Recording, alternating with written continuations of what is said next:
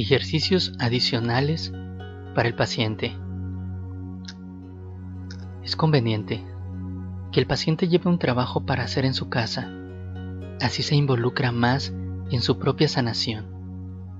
Puedes dejarle algún ejercicio de respiración, de relajación, de meditación o bien apoyarte, si lo crees necesario, con otras terapias, si las manejas, como por ejemplo flores de Bach, cristales o cualquier otro que tú consideres que lo manejas y que lo sabes tratar muy bien. Sobre todo, hay que estimularlo a hacer un cambio de pensamiento para que estos sean positivos. Recuerda que la transformación de la conciencia es el que lleva al camino a la sanación de la persona. Si una persona no cambia su conciencia, seguirá arrastrando problemas y seguirá cayendo en las mismas situaciones. Explícales el poder que tiene la mente y los pensamientos sobre nuestro cuerpo y sobre nuestra salud y sobre todo los pensamientos positivos.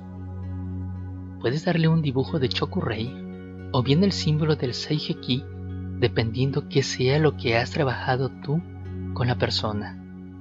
Y finalmente, explícale la ley del perdón. Que cada noche aplique la ley del perdón. Si perdonamos, eh, nos sanamos. Cuanto más perdonemos, más poder tendrá la sanación en nosotros, porque la ley del perdón es como un jabón para el alma y el espíritu. Si la persona que se trata ya es reikista, hay que ser objetivo. Mucho de lo que le digas ya lo sabrá.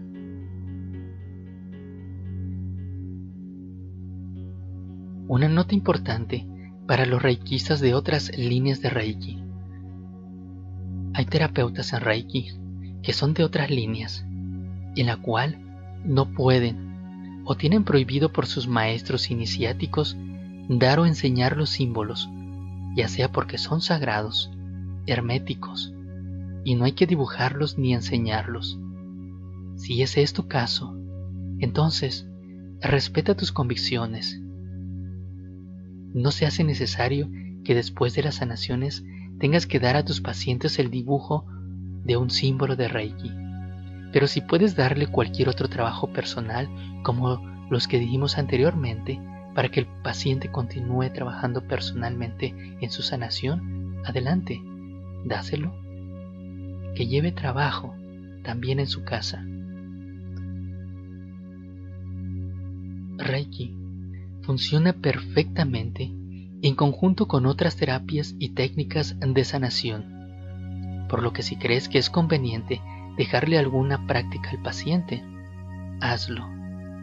Tu ser interno será quien te guíe e indique qué debes hacer.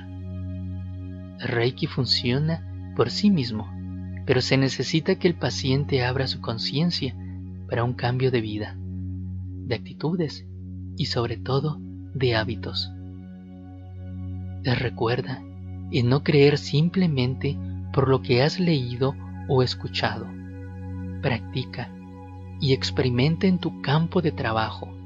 Observa cuán real es lo que has leído u oído y así lo puedes hacer tuyo y hacerlo cada vez mejor, cada día mejor.